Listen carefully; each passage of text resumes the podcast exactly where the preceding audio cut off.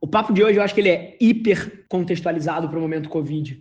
E acho que vem de alguns aprendizados fantásticos que eu tive à frente da Avelar e da CRI aqui nos últimos meses e que eu acho que amadureceram a gente como empresa e a gente como grupo de pessoas e seres humanos de uma forma fantástica. Acho que foram cinco anos em três meses e eu tenho certeza que pode te agregar. Depois vem me dizer o que você achou. Abraço.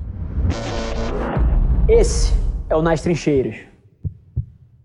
É curioso como esse período delicado que a gente vive como sociedade está abrindo oportunidades para quem lidar com isso da forma correta. Eu queria tentar trazer um pouquinho disso para vocês hoje. A primeira delas é, é um momento tão delicado emocionalmente para uma empresa, todo mundo afastado, todo mundo isolado, isso dispara ansiedade, dispara anseios, dispara pô, uma série de gatilhos nas né, emoções das pessoas, que se a empresa como um grupo, se as equipes como um time conseguem lidar com isso de uma forma inteligente, a quantidade de inteligência emocional e de conexão e de proximidade que isso vai gerar na empresa como um todo é monstruosa e a empresa tem a condição de sair muito mais madura emocionalmente e os times, porra, de alta performance muito mais coesos e, e, muito mais próximos e conectados do que eles entraram, que isso é uma oportunidade tremenda para qualquer empresa. Eu enxergo isso na nossa empresa aqui, mas isso serve para qualquer outra companhia ou para qualquer outra equipe que está passando por um momento emocional delicado, né? Se você lida muito bem com ele, você sai muito mais maduro no topo. Então essa é a primeira oportunidade que a gente está vendo. E a segunda é que é impossível, fazendo uma analogia com uma corrida de carro aqui, né? É impossível você passar 10, 12 carros num dia de sol. Mas num dia de chuva você consegue, meu irmão. Da mesma maneira que num triatlon, numa bike, pô, se você sai muito atrás da natação, pô, você num dia de sol, num dia perfeito, você não consegue passar todo mundo. Mas num dia de chuva, onde as pessoas começam a apertar um pouquinho mais no freio, ficam mais inseguras, não vão tão forte, se você tiver coragem e tomar risco de maneira inteligente, você passa todo mundo e você consegue chegar na hora da maratona, do, do Iron, né? Porque é natação, bike, corrida, muito bem posicionado. Então acho que a analogia para o momento que a gente está vivendo é muito parecida. Quem conseguir ser corajoso no momento onde todo mundo tem medo, tem condição de tirar frutos excelentes do momento que a gente vive como economia, do momento que o ambiente de negócio está totalmente avesso a risco e as pessoas estão se acovardando frente ao que está acontecendo. E por várias vezes isso faz sentido. Mas na hora que você entra nesse mindset só pessimista, só negativo, só de controlar dano, você está fechando o seu olho para as oportunidades que estão na mesa. É uma das coisas que eu estou provocando muita gente a pensar, e a gente está num momento muito bom, talvez seja fácil falar isso, mas isso serve para todo mundo. A hora que você consegue ser corajoso, onde todo mundo tem medo, e, e, o oposto também é verdade, tá? A hora que você consegue dar um passo para trás e ter medo de onde está todo mundo eufórico e corajoso, esses dois espectros aí são super interessantes de você entender, e eu tenho certeza qual que a gente está jogando agora, e acho que você pode tirar valor se você entender isso também.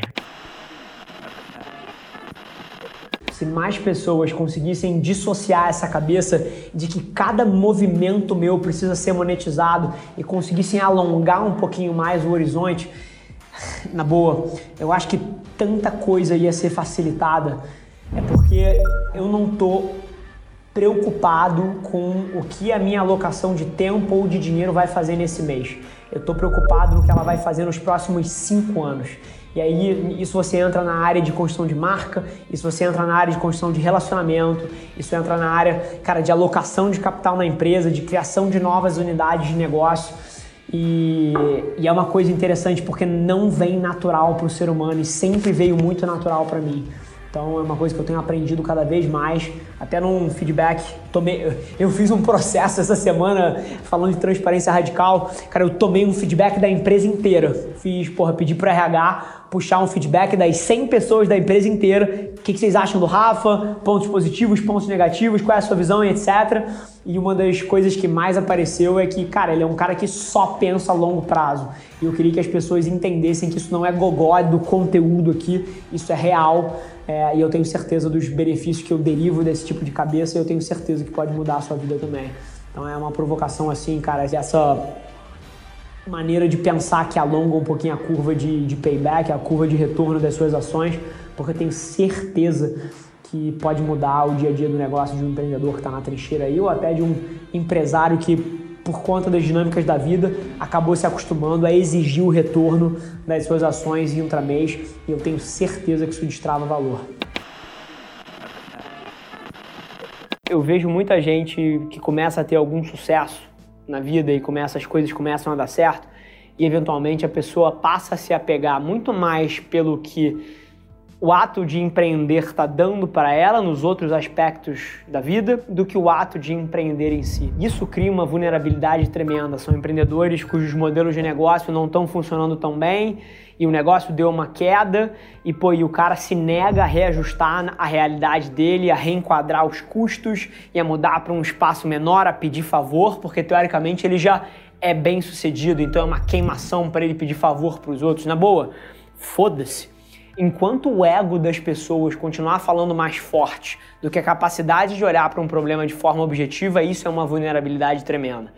Então, pô, esse foi um dos grandes assuntos aqui e, e, por definição, assim, eu nunca tive uma situação dessa na minha vida onde, pô, eventualmente eu precisei me reenquadrar para baixo depois de ter começado a carreira, né? Quando eu comecei lá na empresa família, o negócio tava uma merda, mas depois disso foi só indo para cima. Mas eu não me engano, eu tenho certeza que vai vir em algum momento. Inclusive, eu sou super animado com essa possibilidade. Tem muita gente que fala que morre de medo de perder as coisas que conquistou. Eu juro por Deus, eu teria um tesão fudido de me mudar de volta para a boca da favela e tirar o meu negócio do chão lá e ter que renascer e ter que trazer de volta. Primeiro porque eu acredito na minha capacidade, então eu não tenho medo, eu tenho certeza que tudo que eu tenho na vida não foi sorte, então eu tenho zero medo disso. E número dois, para quem é raiz de fato, para quem gosta das trincheiras, poucas coisas são melhores do que tá tirando um negócio do chão, porra, raiz, scrappy, e sem luxo, sem um escritório lindo e sem, assim, esse desafio de você precisar tirar alguma coisa do chão sem ter muito recurso. Cara, é uma das coisas que dá mais tesão para quem é empreendedor de fato.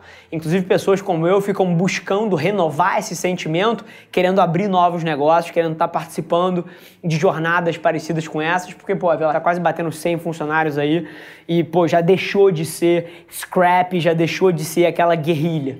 Então, pô, uma coisa que eu teria um tesão absoluto seria de começar de novo. Então, essa é uma das coisas que eu vejo os empreendedores mais se tornarem vulneráveis.